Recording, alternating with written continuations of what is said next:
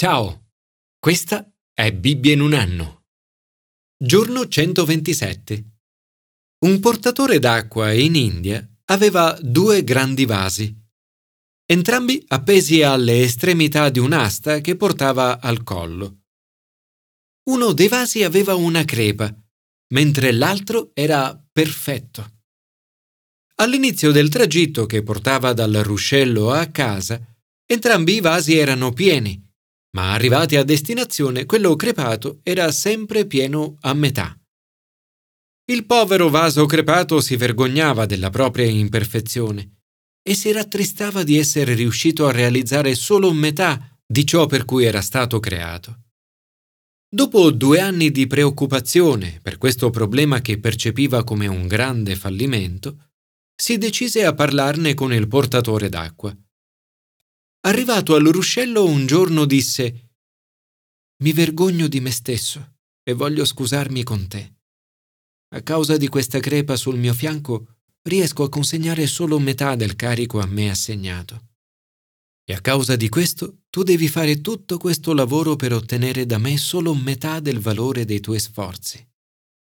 Il portatore disse al vaso Hai notato che lungo il sentiero c'erano dei fiori e che erano solo dal tuo lato.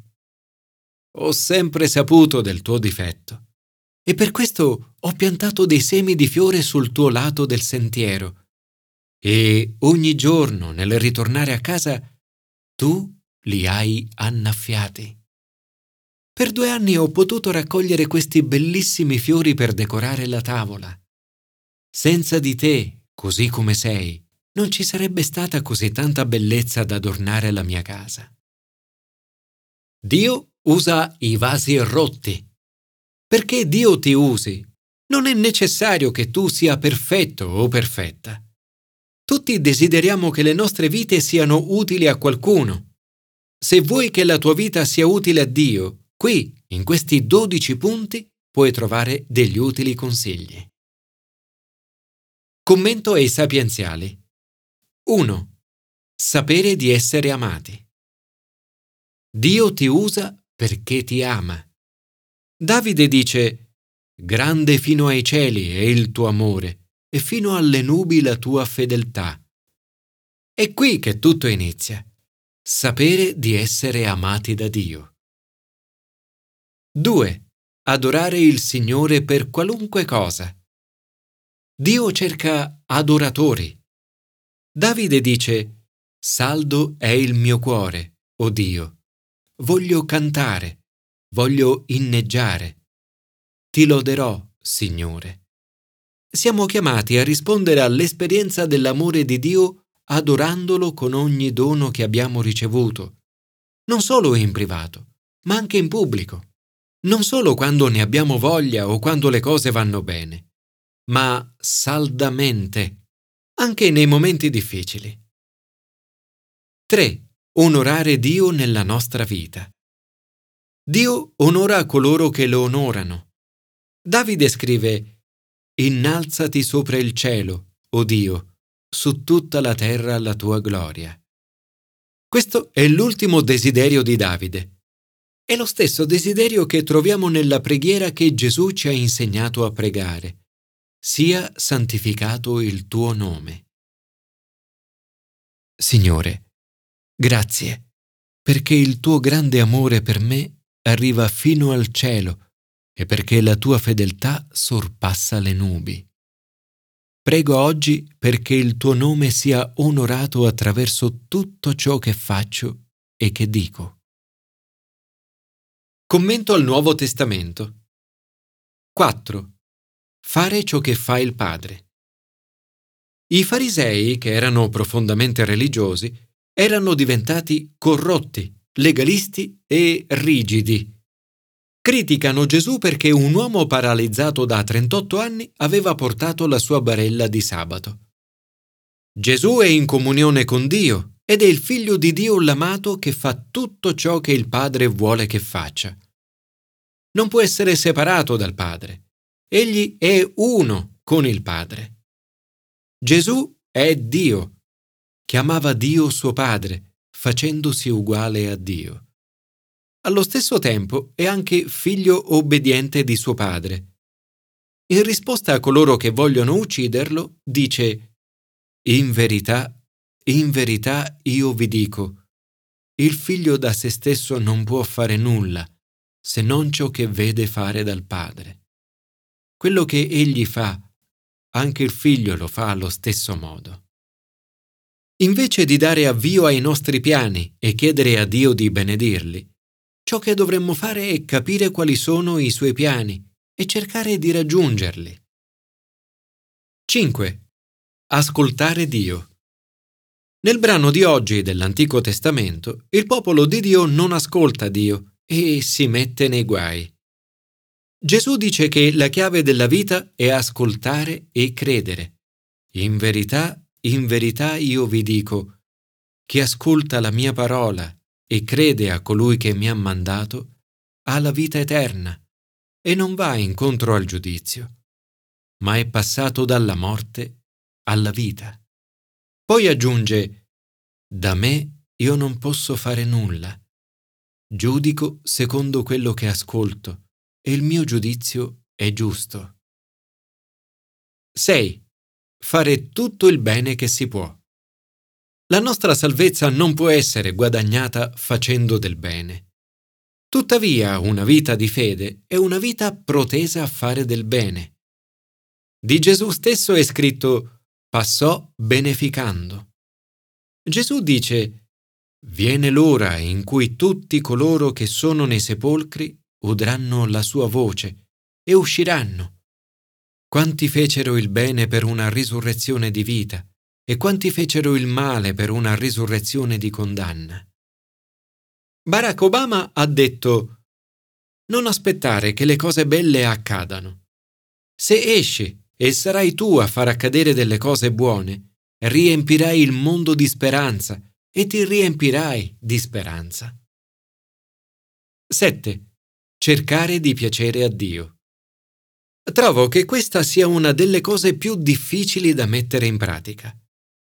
Sembra così naturale cercare di compiacere me stesso. Gesù ha detto, non cerco la mia volontà, ma la volontà di colui che mi ha mandato. Vivere una vita cercando di compiacere Dio comporta una completa inversione di marcia. Non è solo un'inversione a U una tantum, ma è qualcosa che devi provare a mettere in pratica ogni giorno. Non è facile.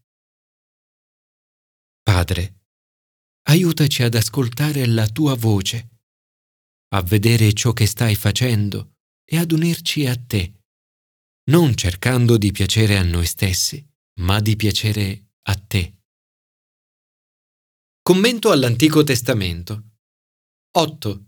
Chiedere aiuto al Signore.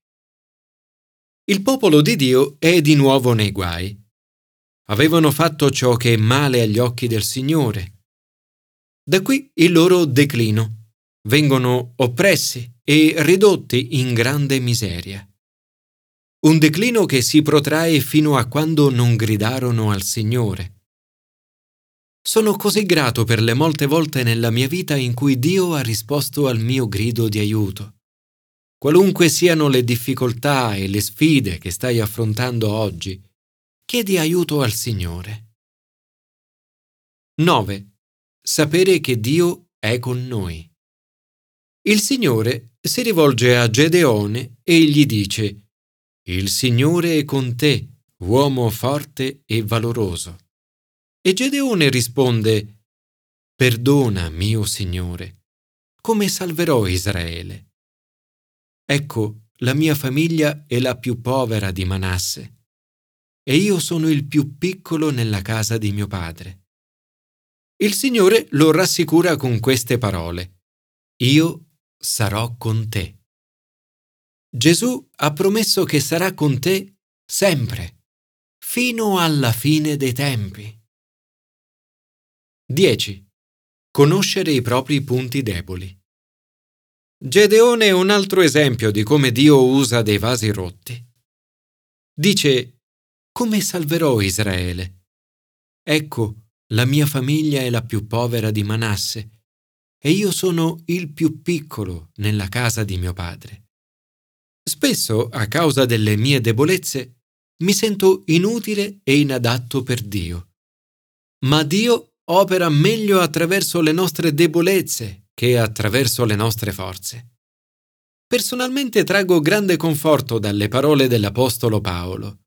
Mi vanterò quindi ben volentieri delle mie debolezze, perché dimori in me la potenza di Cristo, quando sono debole, è allora che sono forte. 11. Obbedire a Dio senza paura.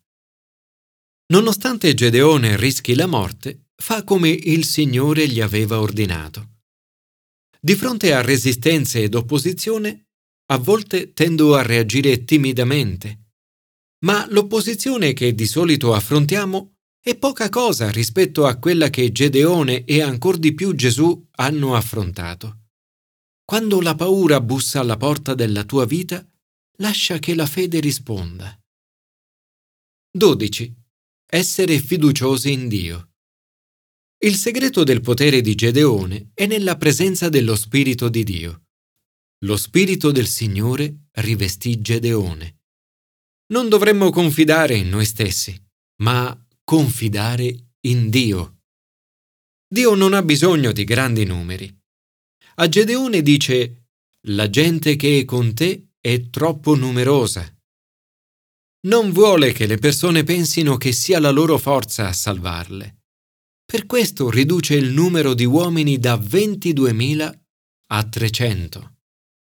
Per vedere una nazione trasformata non abbiamo bisogno di grandi numeri, ma della potenza dello Spirito Santo. Se saremo fiduciosi in Dio, Egli potrà operare attraverso di noi come ha fatto attraverso Gedeone.